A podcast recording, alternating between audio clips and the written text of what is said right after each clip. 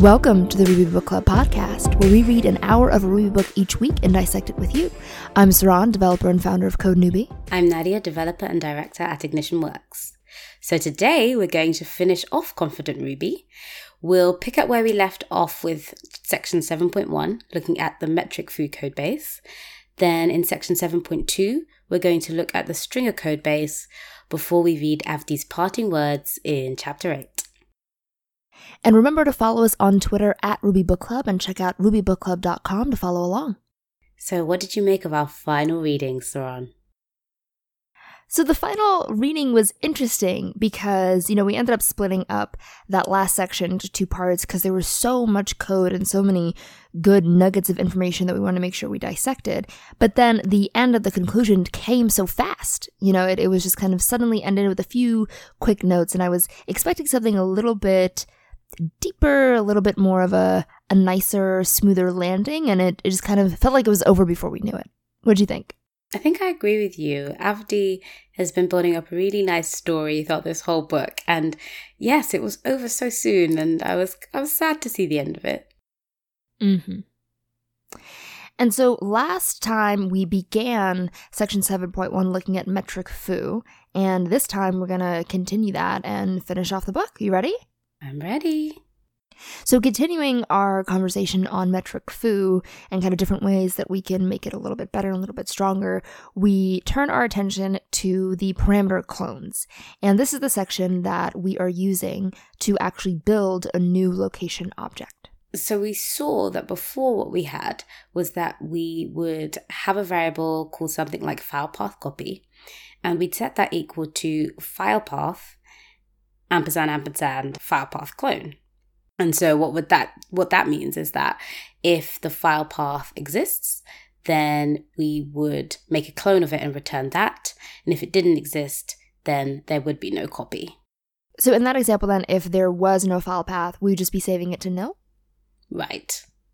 And so Avdi says that there's actually a nicer way to combine the cloning and the freezing, which is something that also happens after we've created the clone. We then freeze that variable. And so mm-hmm. Avdi says that we can d- use an operator which is ampersand ampersand equals. And I've never seen this before. Me neither. I've seen the the pipe pipe equals, you mm-hmm. know, to, for memorization, but I haven't seen the ampersand ampersand equals. That was new for me. So if you have file path ampersand ampersand equals file path dot clone, that expands out into file path equals file path ampersand ampersand file path clone. So it's a more succinct way of writing that statement that we had before. And in this example, and make sure that we're setting it to something that is non nil, right? Because the first part of that is checking to see if a file path even exists to clone. Yes, and so essentially, if it is non nil, then it's going to update it to be a clone. Otherwise, it won't update file path at all. It'll leave it alone. Mm-hmm. And that's really helpful because we've been talking about this whole time in many different sections of this book how annoying it is and frustrating it is to deal with nil values. And this kind of helps us avoid that because it really only works if you have non nil values. Yes, and so with that, Avdi refactors the code to have this method called finalize. And in the finalize method, Avdi makes use of the ampersand ampersand equals and then combines the cloning and freezing, making the get method more succinct. Mm-hmm. And if you look at the initial get method, there's so many more lines of code, and there's checking for nil values and doing the ternary operator that I personally think ternary operators are cool, like I said last week, but apparently other people, most people do not agree. Um, but looking at the way he used that ampersand ampersand equals operator, it's definitely neater and cleaner and gets the point across a lot faster. Yeah. And then we come on to another one of our favorite topics, which is substituting a benign value for nil. Mm-hmm. So in the initialize method, we set up a lot of uh, instance variables. So we've got at file path equals file path, at class name equals class name. And there's one bit where we say at simple method name equals at method name dot sub. Then we pass it some parameters. And then we say unless method name is nil. So this is an instance variable here, which relies on another one. And we won't be able to set it if the, the if method name, which it relies on, is nil. And so here we go, we have this uncertainty over is method name set or not. And if it's not, then the code is going to blow up at that point because we're sending mm. a message to it. Yes. And right away we can kind of tell if this is this is not very cool. Um, because we have, you know, a random unless there, we're doing a nil check. So the fact that it's there, it, it kind of sticks out as something that maybe should not be done that way.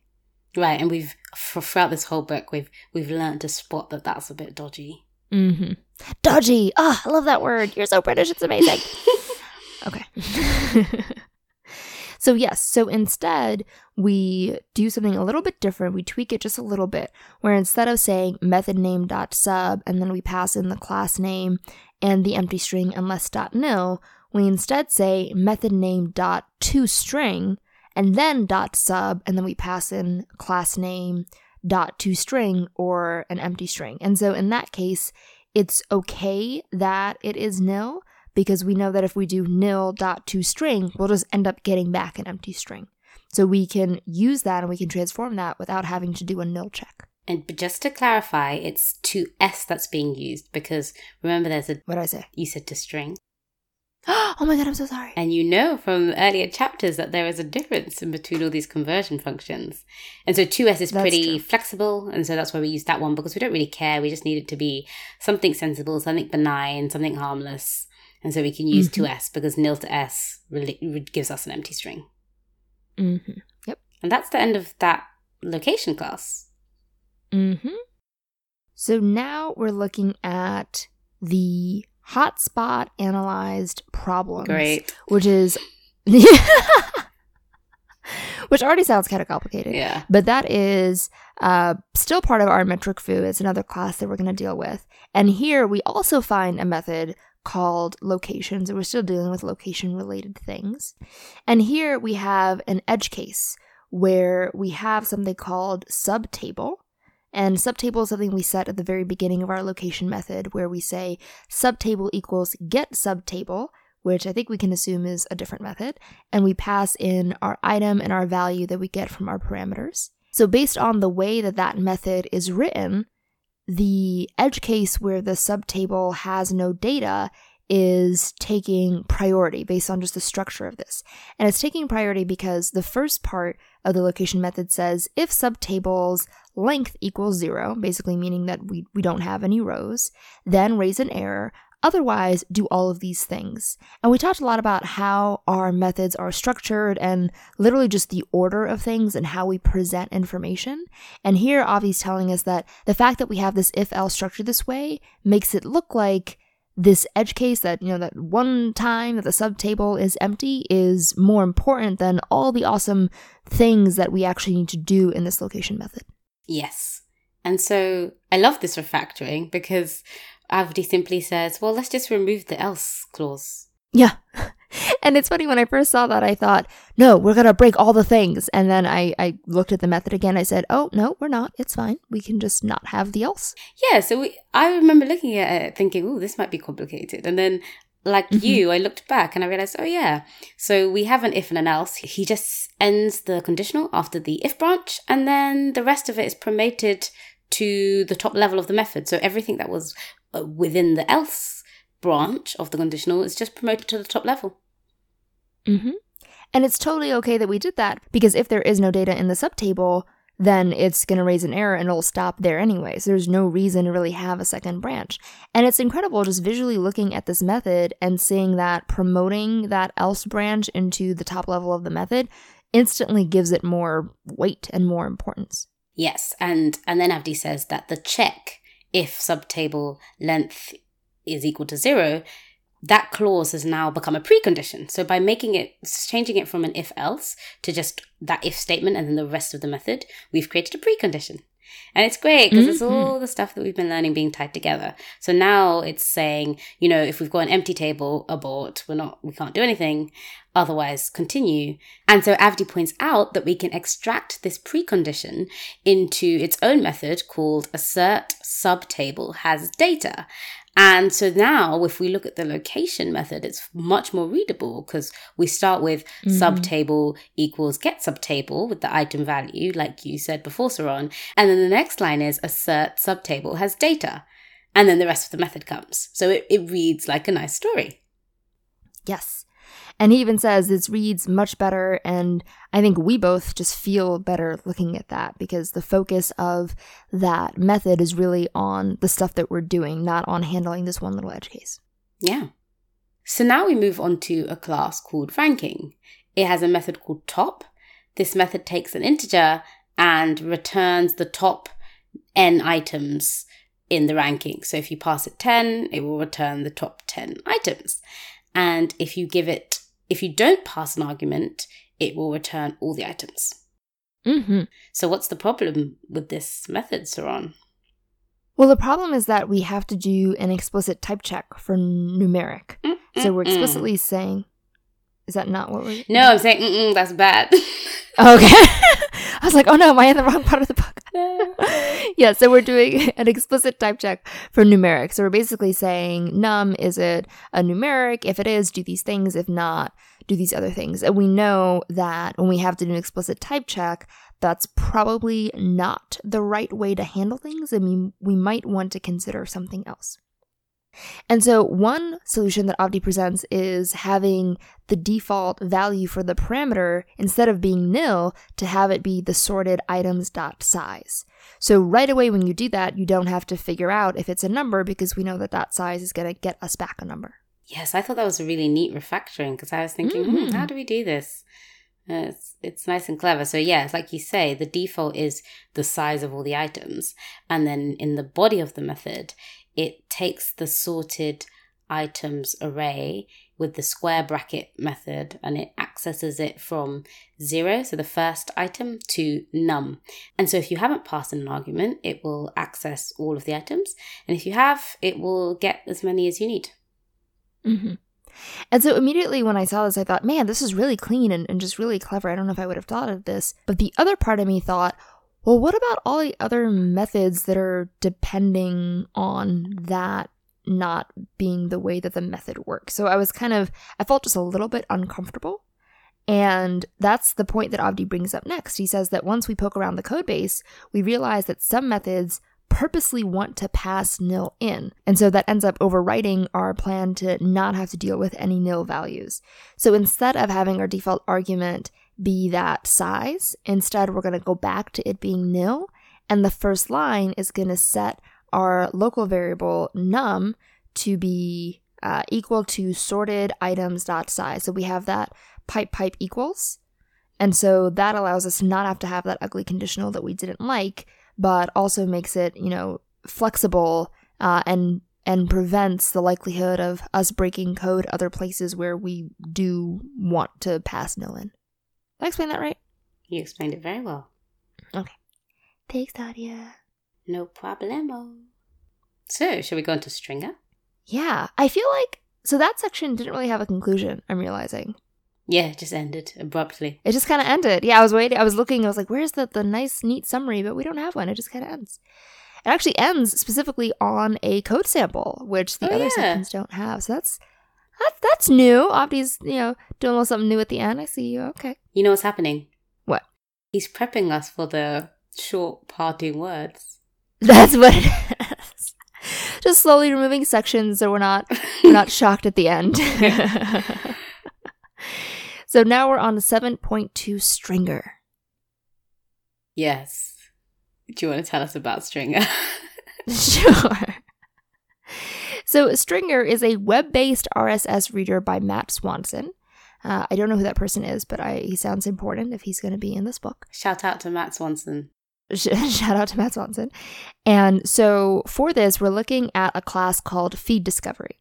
And in Feed Discovery, we have a method called Discovery. So, again, this section doesn't have the introduction, the synopsis, the problem. You know, it doesn't have those. We're just going straight into straight into this code this uh, code sample, right? Is mm-hmm. that interesting? This is this is a whole other world. It's a whole other side of Avdi.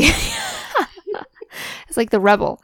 Uh, so in our feed discovery class, we're looking at the discover method, and here we're passing in the URL, we're passing in something called finder, which we have a default value called feedbag, which kind of sounds like an insult. Kind of reminds me of like scumbag. I don't know if that's what is meant, but that's And it's a I heard. class. It's a, it's got a capital F. So Yes.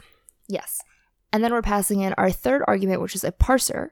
And the default value for that is feed, z- Feedzirra. Is that a thing? I've never heard that before. Feedzirra colon colon feed. yeah, this, this is just an object within this code base because remember Yes. this is a real real code base, and so This is real. yeah. It's not, our, it's not like our, our fake stuff. This is this is real stuff. This was the first time, by the way, when I Mhm. read a bit of code that Avdi had given us, and before Avdi said anything, I spotted a, a problem or something that was a bit dodgy. Ooh, tell me what you spotted. I spotted two brie blocks in succession. Me too. I saw that and I said, mm, "Is this normal?" So this is one of those things where, you know, I think it really, really helps to read books like this, and it really helps to look at different code samples because, just it, you know, my my initial reaction is there must be a good reason for this because it's a it's real code, right? It's real code written by someone who I, I assume is somewhat respectable who you know it, it this is like real life stuff and so my instinct is to trust it and my instinct is to say this is probably the right way to do things. And it's really helpful to have these real life code samples in books like this because it helps us say well maybe there isn't a good reason and maybe there are better ways to do it even if it is written by someone who we might look up to we might trust. You know, there's always room for improvement. So it was really nice to have a real code sample and to deconstruct it and to refactor it like this Yes, and I feel I should just point out that for anyone who's not listened to the previous two episodes, brie blocks are Saron's great terminology for begin, rescue, end blocks. I'm not talking about cheese, I'm talking about begin, rescue, end blocks. it might be the biggest contribution I've made to the Ruby community thus far. Brie blocks. You're welcome. We'll see how it catches on. we'll see at RubyConf if uh, if anyone's calling them Brie blocks. That, that's how you know. That's how you know. So in these Brie blocks, we have an interesting situation where we are basically trying to get these feeds and these feed URLs. So in our begin section, we have uh, a feed, a local variable feed, and we're getting this feed by taking our parser and calling fetch and parse and passing in our URL. And then in the next line, we're setting the value for our feed URL, and we do that by saying feed.feedURL, pipe pipe equals URL. And then we return the feed. So that's the best case scenario, right? If our feed is good, our Mhm. URL is good, we just return the feed and we're done. However, if that doesn't work, then we have a rescue where we set a local variable URLs and we call finder.find URL. And then after that, we have a return false if URLs is empty. So we have a situation for finding that feed in that feed URL, and then a situation for getting URLs if we are unable to find that initial feed. So the interesting thing is in our second Brie block, we kind of end up doing the same thing again, where this time we go feed equals parser dot fetch and parse, and this time instead of passing in our initial URL from our parameter, we're passing in URLs dot first that we got from our rescue block from the previous Brie block. And then we're setting our feed URL again. So we have feed.feedURL pipe pipe equals URLs dot first. And then if that works, we return feed. And then if all that fails, we have a, a rescue block that returns false. So we're basically doing the same steps of trying to find the URL in two different Brie blocks. Yeah, and so after he says the repeated pattern is try to fetch and parse a feed, rescue any exceptions which result, and if an exception is raised, perform a fallback action, which is in this case returning false. Mm-hmm. And in one case, it does something extra, which is tries to fi- use a finder to find other URLs, but essentially returning false. Mhm. The other thing I that Avdi mentions that I didn't spot was that rescuing exception is very broad, and so there could be loads of um, other programming errors like typos and things like that that will return no method errors Oh, that's a good point. that we won't spot. Mhm. And I didn't spot that one. That's a good point. And so Avdi says that when we have this type of pattern, one thing we can do is we can extract a method from it. So we decide to pull out a method and we're going to have it receive a policy. And we talked about this before about receiving policies. And so it'll receive a policy for handling the failure from that feed parsing that we got. So we're going to create a new method, and this method is going to be called get feed for URL. And this time we're passing two arguments. We're passing the URL and the parser. Yes. And so it just says parser dot fetch and parse with a URL as a parameter and then feed.feed URL, pipe pipe equals URL, and then return the feed, rescue an exception, and the fallback action now is yield if a block has been given. So that's passing the policy, which is what to do if there is an exception. And so then in our discover method, we can now have two nested calls of get feed for URL. So what happens is we, in the body of discover, we say get feed for URL, passing it the URL. And we also pass a block to this method. And inside that block is the bit that you discussed before, Saron, where it says URLs equals find URL and then return false if URLs empty. Otherwise, we call get feed for URL again, passing in the first URL in the URLs variable. And so I hope people could follow that because there were a lot of URLs flying around. but the key thing here is that the two separate Brie blocks have now been combined into one thing where it's it's using this fact that we now have a method that can take a block. And so that enables us to say, well, if you fail the first time, try using the finder this time. And so that block is essentially the fallback action mm-hmm. if the first call to get feed for URL fails. Yes. And also by doing it this way, we're actually not even officially using a Brie block because when we pulled it into that method, the get feed for URL method, we don't have a begin, we just have that rescue. And remember a couple sections ago, Avdi was talking about how it's really nice to not have the begin and the rescue in the end. You can just use the rescue, and it ends up being a nice divider between the part that should work in the method and the part that shouldn't work or you know what to do when it doesn't quite work out and so by refactoring yes. it this way we kind of get rid of that whole concept altogether yeah great cool was that the end of chapter seven? Yes. Oh my goodness. The penultimate chapter. The penultimate chapter. And now we're on chapter 8, which is officially the last chapter in Confident Ruby. And here we are well we're kind of just wrapping up right it's called parting words it's it's all very sad i know you're all very sad to, to end this book with us but the quote that it begins with i love and it says begin mm-hmm. at the mm-hmm. beginning the king said gravely and go on till you come to the end then stop which is from alice in wonderland and i don't know how you read that nadia but when i read that it just I loved it so much because I think that, you know, a big reason why we started reading Confident Ruby and why we started doing this podcast is because we keep saying we're going to read programming books. We keep saying we're going to do these things. And for a million and one reasons, you don't, you know? And this was just a nice quote that says, to me, it said, you know, when you want to do something, start at the beginning. And then when you're at the end, stop doing it. And it was just the simplicity, right? The simplicity of just going through the steps and doing the things and taking the actions that you say you're going to yeah, okay, so we're at the end of the book now, so let's stop. See you later. yeah. Basically. No, joking. but yeah, it's it was it's it's cool that we got to the end of the book.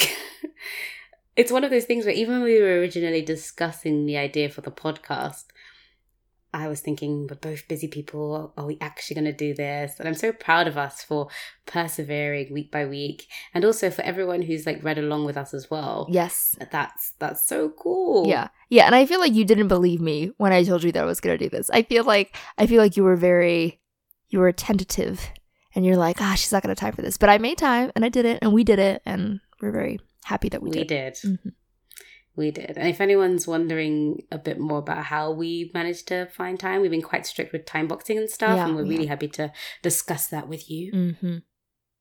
And so, in his official goodbye, in his official conclusion, he talks about how all of these are really just a catalog of alternatives, right? And he talks about how a lot of the methods that we discuss and a lot of the takeaways are just different ways of doing things. And even, you know, this whole podcast and Soul Reading this book is a way of doing things that we hope, you know, helped you all as well. But there are lots of decisions that we can make. Some of them are obvious, some of them are not so obvious. Some of them are obvious over time, right? After you've spent, you know, months on something and you revisit it and you realize that you probably need to refactor it. So, you know, his his takeaway is really just that there's lots of ways of telling a story and you kind of have to figure out what's best for you. And hopefully, this book helped give you some other options.